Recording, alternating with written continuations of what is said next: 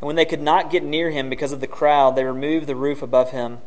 When they had, they had made an opening, they let down the bed on which the paralytic lay. When Jesus saw their faith, he said to the paralytic, My son, your sins are forgiven. Now some of the scribes were sitting there, questioning in their hearts, Why does this man speak like that? He is blaspheming. Who can forgive sins but God alone?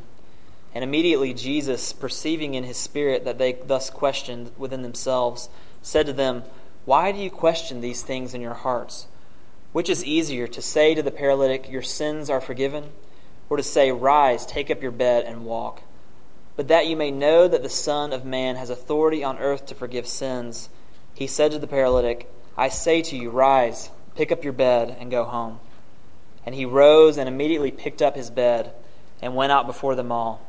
So they were all amazed and glorified God, saying, We have never seen anything like this. Grass withers and the flower fades, but the word of our God stands forever. Let's go to him and ask him for his help. Gracious Heavenly Father, uh, you are the one who said, uh, Let light shine in darkness. Uh, you are the one who has uh, shined the light uh, of the gospel in our hearts, Lord. And so we pray this morning that you would shine a light on this text, uh, that you would um, open our eyes, that we may see it, that we may understand it. We pray that you would speak to us this morning, that you would show us Jesus, and that we would be changed by what we see. We pray this all in Jesus' name. Amen. Um, now, at various points in my life, I have uh, been some, something of an insomniac. Um, I, I, haven't struggled with that since having two children at home. I sleep like a baby every night now, but um, if, as long as they're sleeping, I sleep. Uh, but in the past, before, in my life before children, you know, sometimes I would struggle with insomnia. I would, you know, just be too wired to go to sleep, and so I consider myself to be something of an expert on late night infomercials. Okay, I've seen a lot of them in my day. Um, and it seems like, you know, when you're flipping channels and there's nothing else on and these long commercials come on and, you know, it's always like cleaning supplies or, you know, which I have no interest in, or, or knives. It seems like there's always like selling kitchen knives on, on these infomercials. And, um, you know, I don't know what would cause it. Perhaps it was my sleep deprivation or perhaps it was uh, you know, something like that, just being awake in the middle of the night and kind of being lulled into uh, the, the sales pitch or whatever. But, you know, you watch these knife demonstrations after a while and they become really compelling. You're like, you know, the guy like slices through a tomato and then he cuts through a tin can just as easily. And you're like, I need a knife that cuts through a tin can uh, right now. I don't know what I would ever need to cut through a tin can for, but um, I want this knife. Um, and so, you know, you can kind of get lulled into these uh, infomercials and you're like, man, I need this product in my life. I need this. Uh, maybe you can relate to that. But there's, there's other kinds of needs that we sort of experience in life sometimes. You know, I remember when I was a kid, I actually struggled with asthma. And um, I've had it for a few years. And I remember being on the playground at school and suddenly having an asthma attack and oh, you know, suddenly I really needed my inhaler. I needed uh, relief. I needed to be. I would I would get panicky, feeling my air, you know, wheezing for breath, and and feel my lungs closing up or uh, whatever. And you know, I remember feeling like I need to, you know, run back to the classroom, and I need this inhaler. I need this right now. Um, and I would, you know, get the inhaler and have immediate relief. And so those are really two different kinds of needs, right? In fact, one of those may not even be a need at all, right? Needing a knife to, to cut through uh, tin cans. But um, sometimes it can feel like a need. And I think our passage, the passage before us today, I think really gets us to kind of think about, you know, our needs in life and that there are different kinds of needs that we have. Um, we might perceive, you know, certain things to be, you know, our great needs in life. Um, and I think we see in this passage that um, Jesus also perceives uh, something to be our greatest need. And so let's look at how those kind of compare and contrast. Um, we have just two points this morning, and so we'll just jump right in. Our first, the first thing we see is that, excuse me, we see that Jesus attracts needy people. Jesus attracts needy people. Um, here in Mark chapter 2, like I said, we're, we're pretty early in Jesus' earthly ministry. Um, at this point, he has been preaching for a little while. He's preaching about the kingdom of God. Repent, believe, the kingdom of God is at hand. That's kind of his go to message early in his ministry. Um, he's been traveling around Galilee and starting to preach this message. And along the way, he started to do some other things. He started to do some healings. We see in chapter 1, if you look, you'll notice he does some healings. He also begins to cast out demons. Um, he begins to do these miraculous things. And so, word about Jesus is starting to spread through the land, and uh, people are eager to come and see him, uh, perhaps to, just to witness a miracle. Uh, perhaps they're eager just to hear what he has to say, or maybe even to receive some healing, some form of healing uh, themselves. And so our passage today focuses on a man who is in dire need of healing, uh, a man who is desperate, a man who is helpless, utterly helpless. Um, he can't even get to Jesus on his own. He depends upon uh, his four friends to carry him to see Jesus. You know, we think of paralysis, even in our day, being such a, a, a severe and significant um, thing to deal with. But imagine back then, without wheelchairs, without you know the medical technology that, that we know of today. So this man is desperate. Um, he has kind friends uh, who they've heard about Jesus, and they say, "We've got to get our buddy to Jesus." Or maybe this man has has begged his friends, "Please take me to Jesus." Um, this is the only hope that I have. He's determined um, to see him, to get relief from his physical suffering. And imagine how this man feels, right? If, if only I could get to Jesus. If I could just get in the same room with him, that would be enough. I, I, I you know, he would see me and he would have pity on me. If I could just get in there with him. Um, it it's much like the story of the woman in Mark 5, the woman with the chronic blood loss for 12 years. And she sees Jesus in a crowd. If I could just touch the hem of his garment, then I know that'll be enough. Uh, that, that's a desperation uh, that they feel, the, the, that woman and this man feel, a real helplessness um, to see Jesus, uh, to experience um, healing in his presence. And so we see that this man, his friends, they find out Jesus is at a house nearby in Capernaum. And so they go to this house, and of course, the house is just crowded. Um, the, you know, the, text tells us in verse 2 uh, many were gathered together so that there was no room, no more room, not even at the door he was preaching the word to them. So Jesus is preaching and teaching, and, and I mean, they can't even get into the door. It is so crowded and so packed. Uh, imagine the frustration, right? You, you find out Jesus is nearby. They, they, I'm sure it was no easy task to carry this man to see Jesus. They, they get him on his mat, they carry him, and they get to the door, and there's no way to get in. The crowd is just too big, uh, it's, too, it's too tight.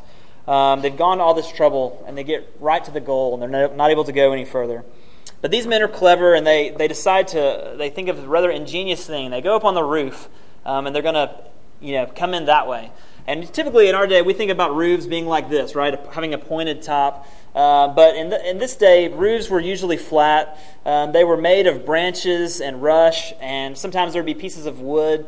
If you look at this same uh, miracle in the Gospel of Luke, he mentions that there's tiles on the roof that can be removed, um, which they do.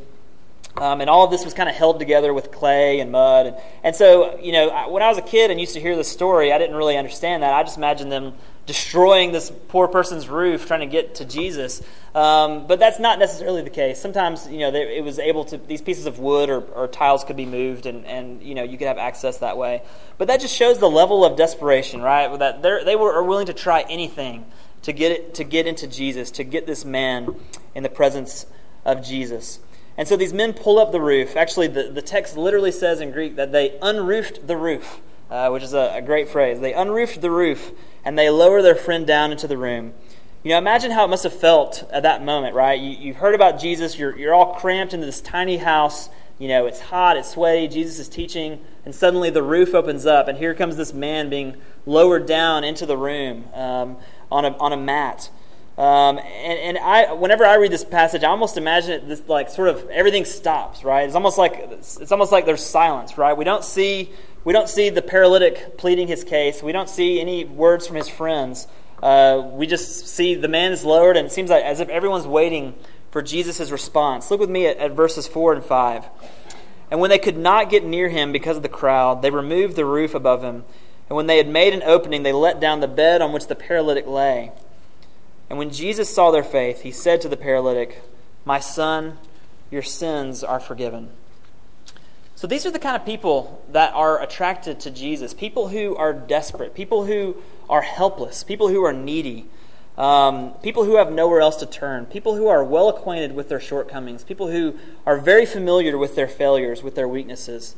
And you know what? It's the same way today, isn't it? Um, Jesus still attracts needy people today.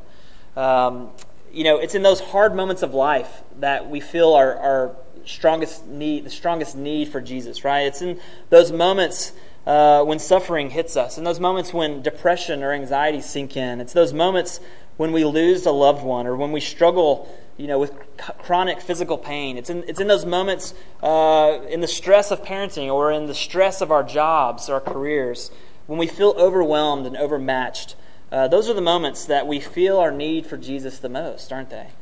Um, why is that? Well, it's because our suffering, conf- you know, suffering and, and uh, our weaknesses, they confront us with who we really are. Uh, they hold up a mirror and show us uh, who we really are. Uh, it cures us from the delusion that, that we can handle life on our own. Um, instead, we see that we, we're really weak and needy, that we're, we're really in over our heads, and that we need help. Um, yesterday, uh, my sister's in town this weekend, so it's been a fun weekend hanging out with her. And yesterday, we wanted to do something special, so we gathered up the family and we went uh, to the pumpkin patch in Chunky, um, Mississippi, down the road. And uh, it was it's pretty cool. If you haven't been over there, it's um, I was expecting you know just a, a, pumpkin patch, but it's like a whole thing for all you know. They have a hayride and and various little things for for kids, and Addie loved it.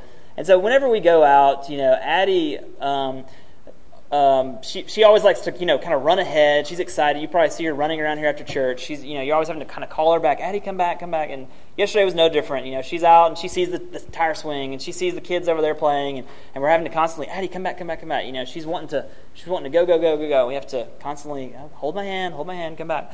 Um, well, uh, that, that's the way she was yesterday at the, at the pumpkin patch until we got into the corn maze.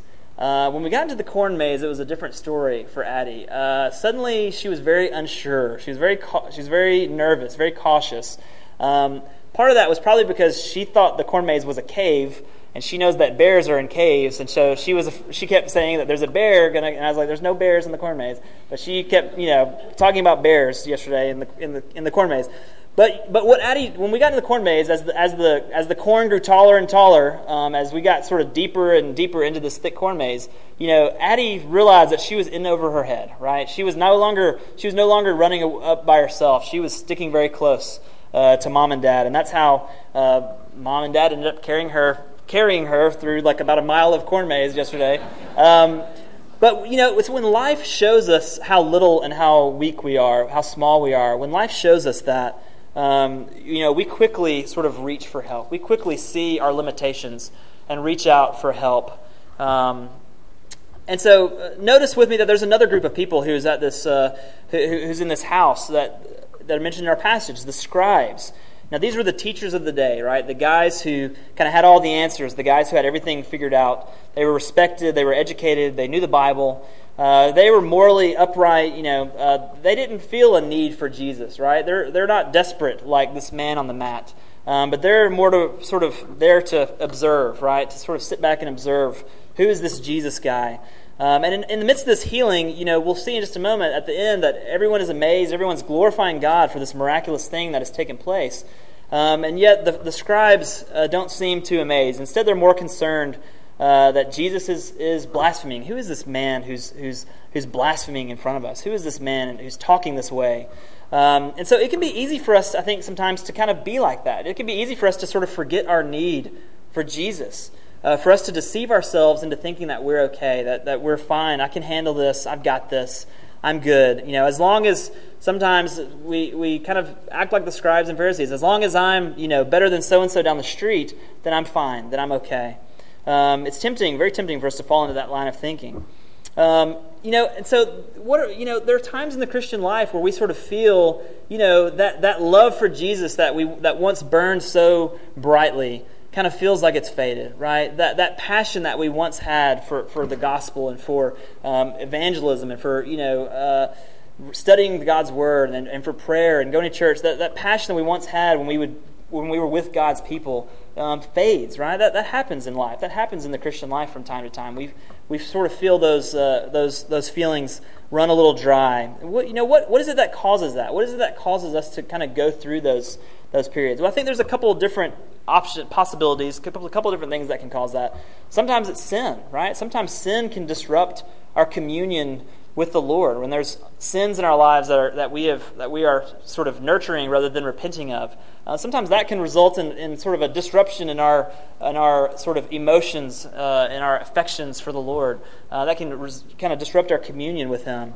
Uh, we need to live lives that are marked by continual repentance. But a second thing that can that can sometimes I think result in, in those feelings in the Christian life um, is just you know just a reminder that we're not going to experience God's presence perfectly in this life. uh, right? We, are still living in a fallen world. Uh, you know, we're still we're saints, but we're still sinners at the same time. And so, you know, we're not going to experience the Lord's presence perfectly. Our, our affections for Him are going to are going to wax and wane. Uh, that's kind of normal in the Christian life. The Christian life is is sort of uh, you know has its ups and downs, has its hills and troughs. Um, and, and, that's, you know, we, we can look forward to it in heaven, right? We, that's what makes us, one of the things that makes us look forward to heaven is that uh, that will no longer be the case, right? There's no more waxing and waning. There's no more sort of variation in our love for the Lord. Uh, a favorite hymn of mine puts it this way. Uh, this hymn writer is talking about heaven, and he says, you know, I'm longing for heaven where I, can, where I will love the Lord with unsinning heart um, and I just love that, uh, that, that idea that we've never done that in this life. We can't love the Lord with an unsinning heart. Um, but one day we will in heaven. That's a, that's a glorious thing, a thing for us to look forward to. But the third reason, the third reason that I think sometimes our passions kind of burn low in the Christian life is because we forget that we need Jesus. We, we, we sort of forget our need for Him. Um, we stop feeling our need for grace. We stop feeling our need for Jesus. We, we sort of feel like we've got it all together. We sort of feel like, you know, I'm better than most people, so I guess I'm doing okay. Uh, you know, we become, like I said, like we become sort of like the scribes, um, sitting back as sort of mere observers of Jesus rather than as people who are pursuing him with a desperate, feeling desperate need for him, feeling helpless need to get to him. Um, and this affects our prayer life, of course. As I've mentioned, I think I've mentioned this book several times to you guys, A Praying Life by Paul Miller. I, I, I, know I mentioned it a few times last year. Still a great book. I still recommend it to you. But one of the things that he says um, in his book is that the reason we don't pray is because we don't feel our neediness to pray. Uh, we don't feel that neediness, uh, that childlike helplessness. You know, Addie clung to my neck yesterday in the corn maze because she felt helpless and she felt needy. Um, she was scared a bear was going to get her. Uh, but she was clinging to me because she felt a need for me. Um, when we feel our need for Jesus, um, that's going to result. That's going to look. That's going to show up in the way that we pray. Um, when we remember that uh, that we're helpless, that we're needy children, dependent upon our heavenly Father for everything, and so recognizing our daily, our daily need for Jesus is really the key to the Christian life. So first, we see that Jesus attracts needy people. Well, the second thing we see is that Jesus reveals and satisfies our greatest need. He reveals and satisfies our greatest need. You know, notice obviously let's just point out what's sort of unusual about this about this story, which is that, you know, here's this man who is very clearly in desperate need of healing. He, he, can't even walk into the room where Jesus is. He has to be lowered by four friends. He's desperately in need, um, and yet notice what happens when, uh, when uh, Jesus sees him. Excuse me. Uh, verse 5. And when Jesus saw their faith, he said to the paralytic, My son, your sins are forgiven. Your sins are forgiven. You know, wait, wait a second. Where did, where did that come from? What, what, we weren't even talking about that. What, what's, what's going on here? You can almost imagine this guy's reaction as he's laying there, like, uh, Thank you, Jesus. Uh, you know, that, that's not why I'm here, though. I'm not here for my sins to be forgiven. I'm here so that you will heal me, so that I can walk. That's, that's what I'm here for. I'm here to, to, for this problem that I need help with. Of course, Jesus knows that, right? Jesus is not mistaken. Um, Jesus is, is teaching us something here. He's showing us something. You see, what Jesus is doing here is he's saying, look, you have a greater problem than uh, your paralysis. You have a greater problem than that. It's your sin. You know, Jesus is saying, look, if you think the paralysis of your body is bad, the paralysis of your heart is so much worse. That is such, such a bigger problem for you. That you were made to be in a relationship with God, but because of your sin, that relationship is severely broken. That you're cut off, you're lost. Uh, you need this more than anything else, Jesus is saying. And he's saying the very same, he says the very same thing to us, doesn't he? Uh, that the worst thing that's happened to us is not whatever suffering we may have experienced in this life. The worst thing uh, that's happened to us is our sin. The worst thing that happens to us is that we're sinners, uh, that, we that we're cut off from God because of our sin, that we, enter, we come into the world uh, that way. You know, and we often tend to focus on the surface things, right? We're, we're more aware of, of sort of the darkness that's around us in the world than we are of the darkness that lurks in our own hearts. Uh, we're more sort of likely to cry out to Jesus because of the bad things that happen to us rather than the bad things that exist within us. Um, and part of the reason for that is I think is that sin is it's it's too personal, it's too deep, um, it's too painful to deal with that. It's too painful to go into that. Um, you know, we know it's something way down deep in our core. It's just too dark, too hard to get to, too hard to fix. Um, I know I've used this illustration before, but it's just so good I can't stay away from it. Um, I love the, the Chronicles of Narnia series by C.S. Lewis. And my favorite book of that series is The Voyage of the Dawn Treader. Um, and so this is a magical sort of story, fantasy story by the Christian writer C.S. Lewis, you know. And, and so in this story, there's this, there's this boat, and they're traveling the seas, and um, they, uh, they come to this island, okay? And there's this little, this rotten little boy in the story named Eustace. Um, Eustace Clarence Scrubb, and he almost deserved it. That's, that's the first line of the book, that he has this terrible name, and he's kind of a terrible boy, so it fits him. Um, and so he goes on the island, he kind of goes exploring, he finds this cave with all this dragon treasure in it, okay? And he, he like lays down, he wants to, trying to figure out how he can keep all this treasure and not let anyone else find it. And he lays down, you know, takes a nap or something, and, and he wakes up and he's turned into a dragon. He's like a little mini dragon. Um, and so he panics and he, you know, he gets upset and he, he uses his little dragon claws. He's trying to scratch the scales off of himself. Um, and as he does that, you know, it, the scales are coming off, but there's always just another, there's just another layer of scales underneath, right? The deeper he goes, there's just more scales. Um, and he's, he's panicked and he's frightened. And then comes Aslan. And Aslan in the Chronicles of Narnia, as you well know, I'm sure, is sort of the, he's a lion, but he's the Christ figure um, in these stories. And here comes Aslan, right? And, and Aslan comes up with his large lion claws and he starts to scrape the scales on Eustace. And Eustace says it was the most terrific pain that he'd ever felt. But the scales come off, right? Aslan gets much deeper uh, than, um, than Eustace was able to. And Eustace, the scales come off and he becomes a boy again. You know, and that's sort of what we see in this passage today that here comes this man with a serious problem. Um, it's a surface problem, though, right? He, he can't walk, he needs a miracle. But the real problem is much deeper than that. The real problem is one that only Jesus can fix, and that's, his, that's the problem of his sin. And that's why we need Jesus, because he can get to the deepest parts of us and fix us. He can rip the scales of, off of our hearts uh, that we cannot get to. He can give us true freedom and perfect peace um, through his work. And when this miracle is all said and done, notice the, the kind of reaction at the very end. Look at verse 12 with me in this passage. Uh, when everything's kind of all, all said and done, it says, And the man rose and immediately picked up his bed, and he went out before them all, so that they were all amazed and glorified God, saying, We never saw anything like this. Um, and so you can just imagine this scene, all these things happening. The man comes through the roof, and, and then Jesus says, You know, your sins are forgiven, pick up your mat and walk uh, and he's healed. And he gets up and he picks up his mat and he, and he leaves the place. Um, you can just imagine how astonished they were. Um, imagine if you had witnessed something like that yourself. Um, and they glorify God, they praise the Lord for having seen uh, something so amazing. But uh, as I mentioned before, not everyone is, is as amazed. Look with me, let's look at verses 6 through 11. Let's look at the, the scribe's reaction. It says uh, this in verse 6 Now some of the scribes were sitting there, questioning in their hearts. Why does this man speak like this? He is blaspheming. Who can forgive sins but God alone? And immediately Jesus, perceiving in the Spirit that they thus questioned within themselves, said to them, Why do you question these things in your hearts? Which is easier, to say to the paralytic, Your sins are forgiven, or to say, Rise, take up your bed, and walk? But that you may know that the Son of Man has authority on earth to forgive sins. He said to the paralytic, I say to you, Rise, pick up your bed, and go home. You know, their concern, their, their main concern is that Jesus is making a theological, a, a, false theological statement, that he's claiming to be God, which he is making that statement, and it turns out to be true in, in his case. Um, but they're still missing the point. You see, what Jesus is trying to say here, what he's trying to tell them, trying to get them to understand, is that for him, it's just as easy to heal this guy as it is to forgive sins. That he has authority to do both. That for us, both of those things are impossible, but for Jesus, it's as easy as speaking this sentence or speaking that sentence. That he can forgive and he can heal with a simple utter of word, uh, with just an utterance of words. And this is important because Jesus here is kind of linking his ability to do both. He's saying, Look, I can do one as easily as the other. And so we know this man is forgiven because he is healed, because Jesus says, Get up and walk. Um, and and he, he, he, that pronouncement comes true, so we know his pronouncement of forgiveness is also true for this man.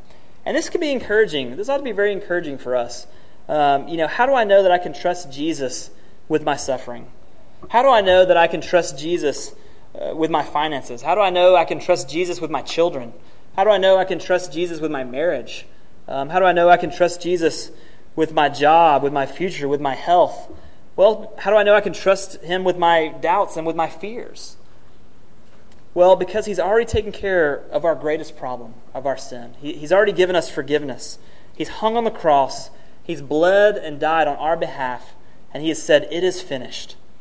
And, and if you trust in Jesus, if you're resting in that finished work, if you're looking to Him for your salvation, He's paid for your sins. He, he has taken care of the greatest problem uh, that you'll ever face.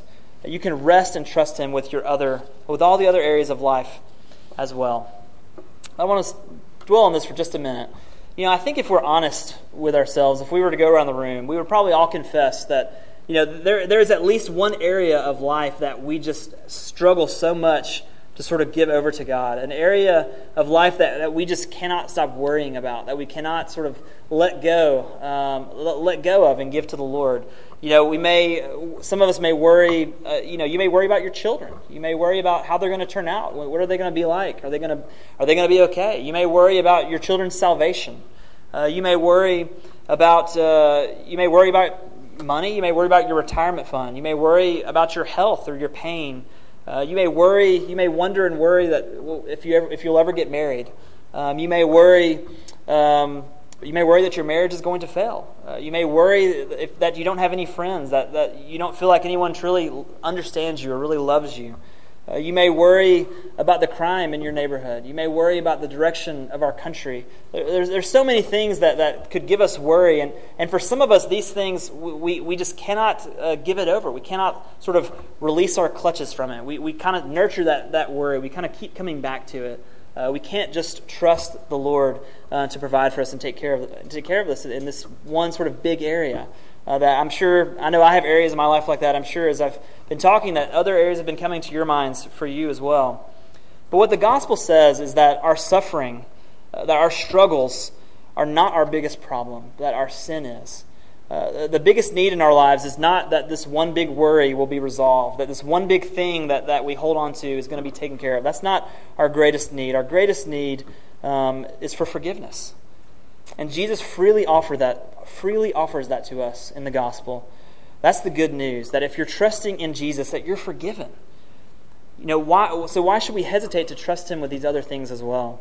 When we rightly see our biggest problem as sin, when we rightly understand, when we understand that and we see that, it's liberating. It, it doesn't make light of our suffering, it doesn't make light of our pain, but it helps us to see it in the right perspective, in the right light. We see how Jesus has dealt with our greatest need, we see that He is merciful and faithful. We see that He can handle our pain, that He can handle our suffering because He's handled our sin. We see His strength and His authority. We see His compassion and His love. This week, let's, let us seek to gaze upon the Lord Jesus Christ each day that we might look at all the various needs of our lives through the lens of the gospel. Come, ye sinners, poor and needy, weak and wounded, sick and sore, Jesus ready stands to save you, full of pity, love, and power. Let's go to the Lord in prayer. Gracious Heavenly Father, we thank you uh, that you uh, love us. We thank you that you are a Savior of needy people, uh, that you call needy people to yourself. Uh, those who are weary, those who are heavy laden, you call to come to you, to find rest and to find peace. And Lord, we pray that we would do so this morning, that we would uh, that though we are weary from the, this, the strain of life, that we are weary from uh, living in a fallen world, that we would turn to you, that we would run to you, Lord, uh, and find peace for our souls, and find rest. We ask that we would we ask all these things in Jesus' name. Amen.